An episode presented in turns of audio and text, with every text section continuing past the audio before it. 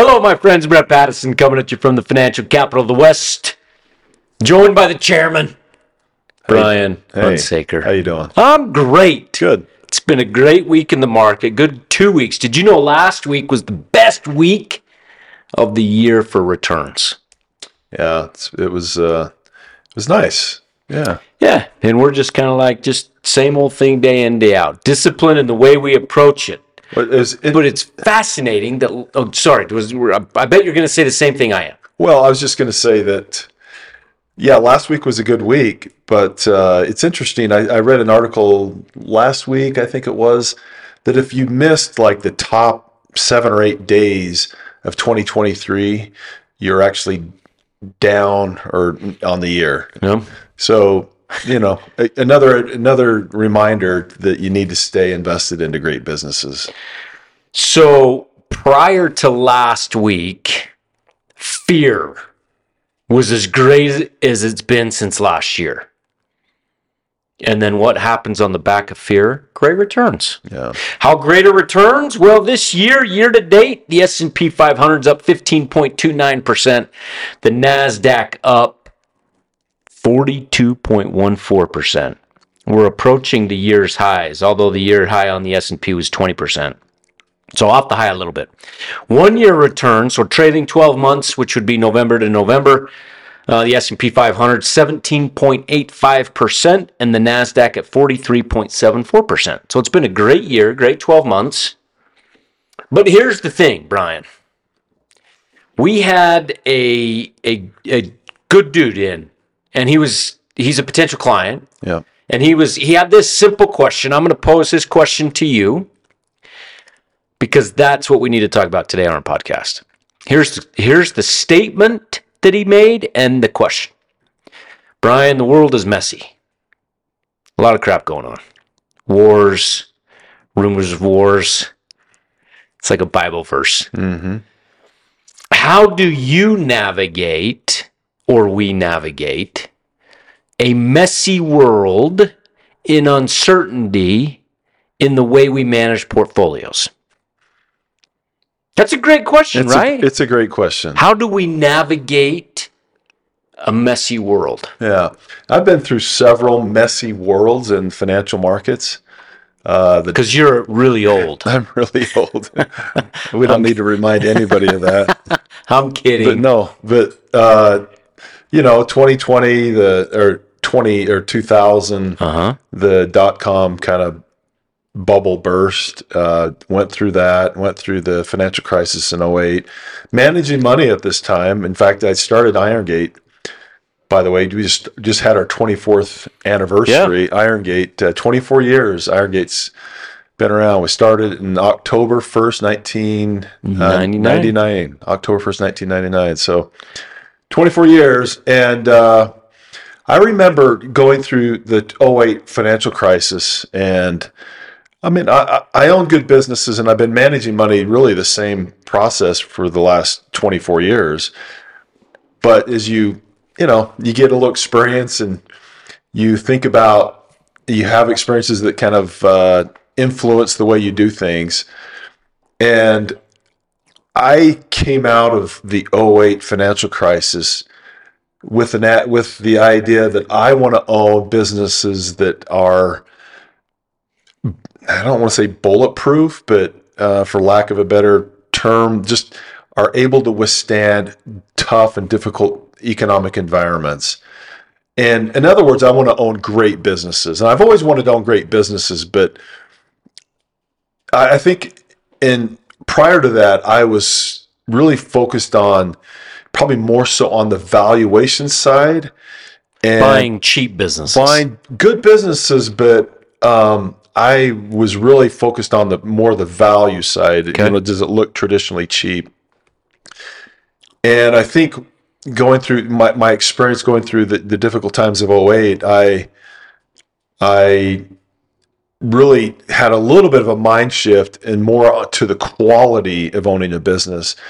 And it's interesting because I think about Buffett and his evolution and the way he managed money. When he started Yeah. managing money, he was he learned from his professor at uh, at Columbia, Ben Graham. Yeah. And Ben Graham wrote the really the Bible on valuing or value you know value investing. He's really uh, regarded as the kind of the grandfather of value investing.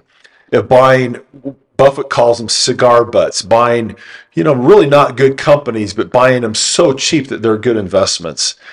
And then as he as Buffett uh, kind of went through his investment career, he was And met introduced Charlie Munger. Met Charlie Munger and he Ken Fisher, not Ken Fisher, but Ken Fisher's Phil. dad. Phil Fisher. Phil Fisher. Wrote a book called Co- Common Stocks, Uncommon Profits. And really, the whole idea in that book is buying great businesses that can compound and grow your wealth over time. At fair, good to fair At prices. fair prices, reasonable prices yeah, reasonable. and uh, and and that's that's Munger. That's also a Munger idea as well. And they had a big influence on Buffett and how he managed money, is buying businesses, maybe paying a fair price as opposed to a, a deep discount price for a good business, but not a great business. So Yeah. that is t- in a, that's a long uh, way to answer your question on you know how do we manage a messy world with you know and and But give me give me an idea of what that means. You buy a great business. They're not bulletproof, but but they're as close to bulletproof as we can get in a business.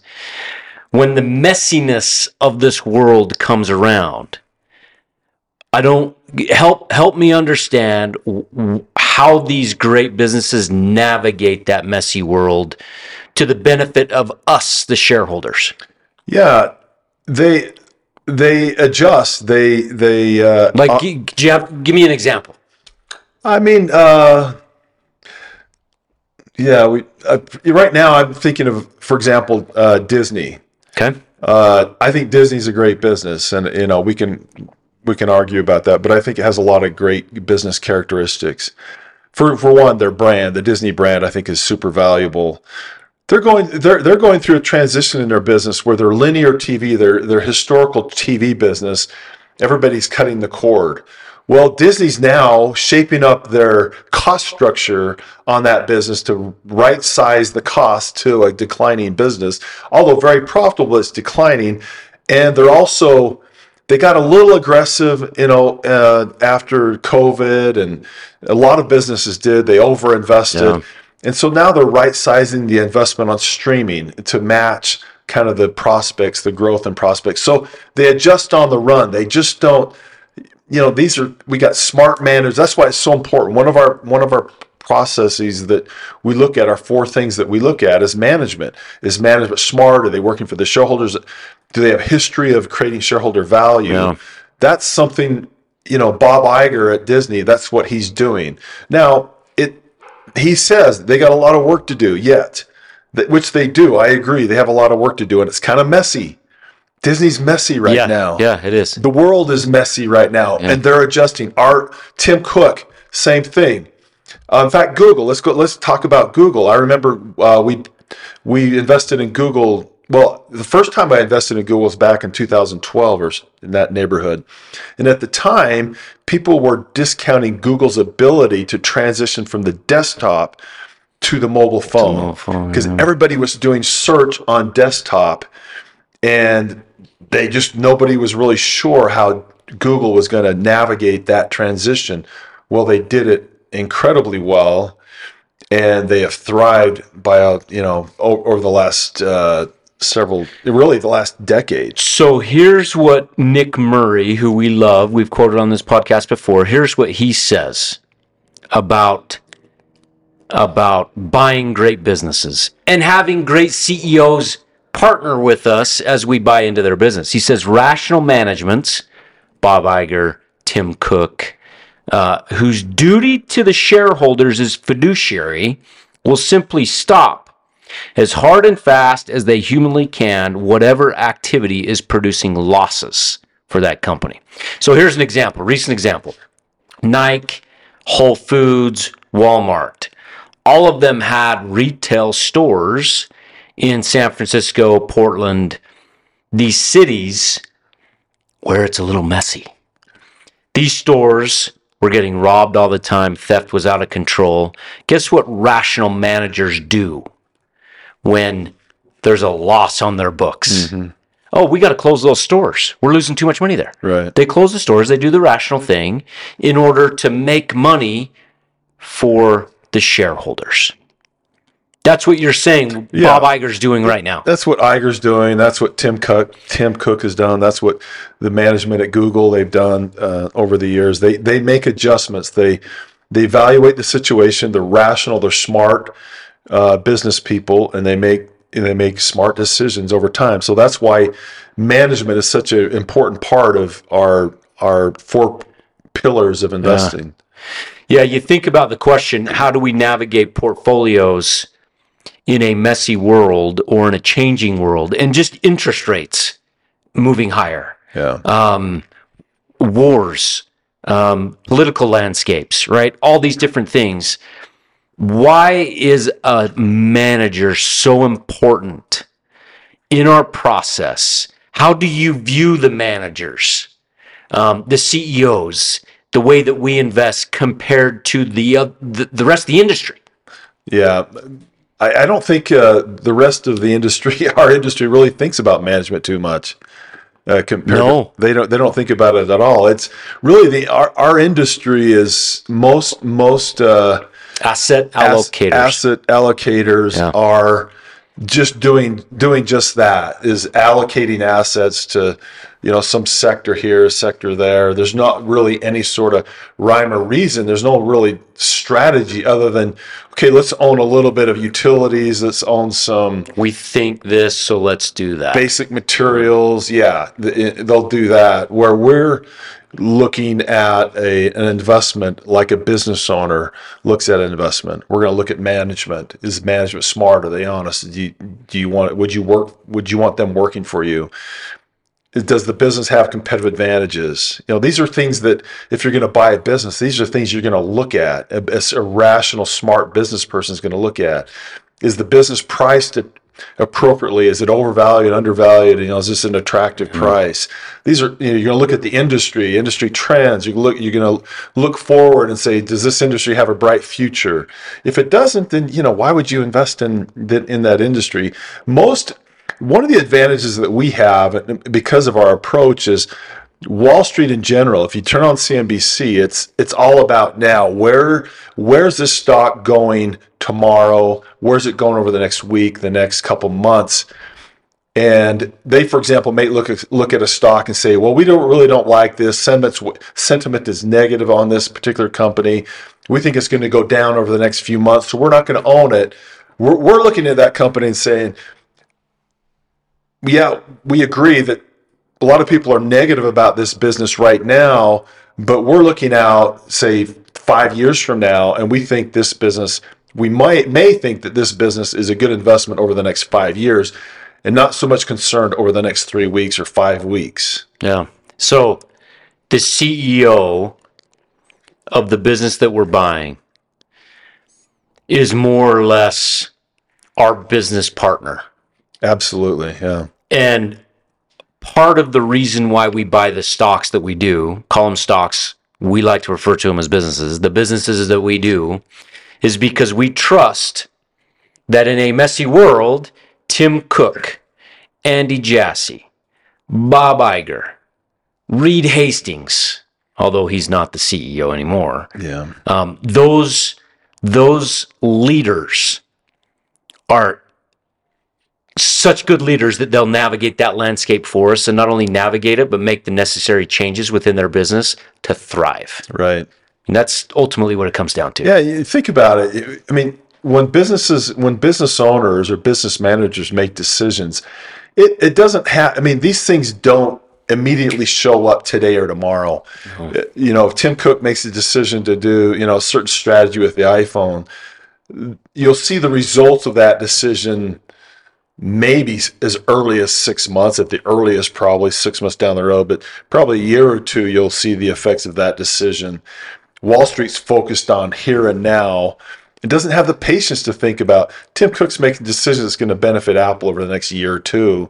Wall Street is not looking that far. Yeah. That gives us an advantage as the, because the way we manage money. It, w- it was interesting. We were in a meeting, uh, Spencer and I, of a of a very successful, wealthy client and he was talking to us about okay, I've got X amount of money. I think this is in public stocks, but I think I need a, a, a slug in private equity. And he asked us, well, how, what do you think about private equity?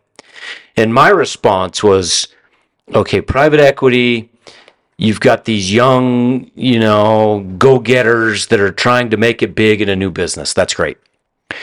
Would I put my money there? Not proven. Not proven businesses, A lot right? of 'em- a Try- lot of 'em. just. I, I want to invest in a, u- a soon to be or managers. Yeah. Not proven managers or businesses. Hundred percent. Yeah. Not proven, but a really cool Idea. idea and category to invest in. Yeah. Would I put my money there or would I put my money with a proven business leader, capital allocator like Tim Cook? Where's your money going to be safer? Yeah. In a private equity fund or whatever, I mean, call it any investment, or Tim Cook, the best CEO in the world. Like, where's your money safer? Well, and it's interesting because I it's it's I think it's clearly safer in owning, you know, investing with Tim Cook along with Tim Cook, who's a proven manager. Apple may, as we've said many times on our podcast, may be the best business in the world. And but what the the negative or most what people don't like is it's the stock market. It's Yeah. the daily price you get every single day that scares people. You know, Apple goes down t- tomorrow for no reason. Like, you know, people get nervous about that. Hmm. That's where private equity, you don't get a price. In fact, you might be lucky Once to a get quarter? a price once a quarter, maybe once a year. Yeah. And I'm not sure I, you know, do you believe that price? I mean, The, the biggest hope that we have for our clients and for anybody investing out there is that you view the stocks you own in your portfolio truly as businesses. And we're partnering with those CEOs and those businesses to manage our money in the right way for whatever changes come on the horizon in this messy world. I mean, that's if people just did that and changed the way they understood stocks to be businesses, everyone would relax, right? I, Unless you buy crappy co- crappy businesses.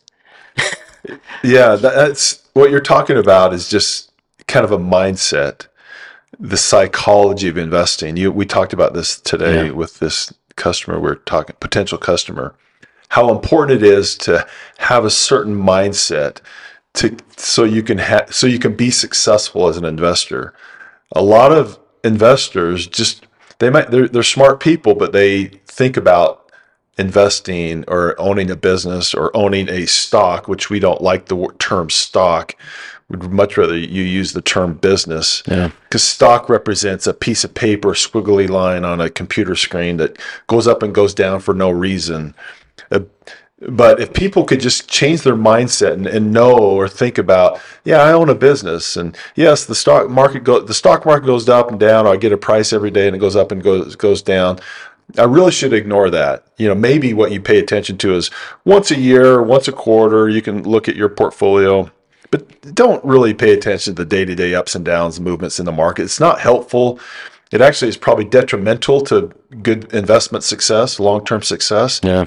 and and think you know we keep saying this think long term do you want to own apple or or uh, netflix or you know whatever you know whatever business it is is this a business you want to own over the next five years if it's not then you shouldn't own it for five days if you don't feel good about owning apple for five years then you shouldn't own it at all Amen, brother. That's how we navigate a messy world is we hire the smartest people in the world to navigate it with us. and run the great best businesses in the world yeah Yep. That's how you do it, my friends. okay That was good. that was good Way to go, B. good job All right. Until next time, my friends. Bye now. This is a purely public broadcast and is not intended to be personalized financial advice for any individual specific situation. Each individual's financial situation is unique, and the topics discussed on this broadcast should not be relied upon and or considered as personalized advice. Specific financial securities discussed are not intended to address any listener's particular financial situation and should not be considered recommendations. This is for educational purposes only. For more information, please contact Iron Gate Global Advisors at info at igga.com or by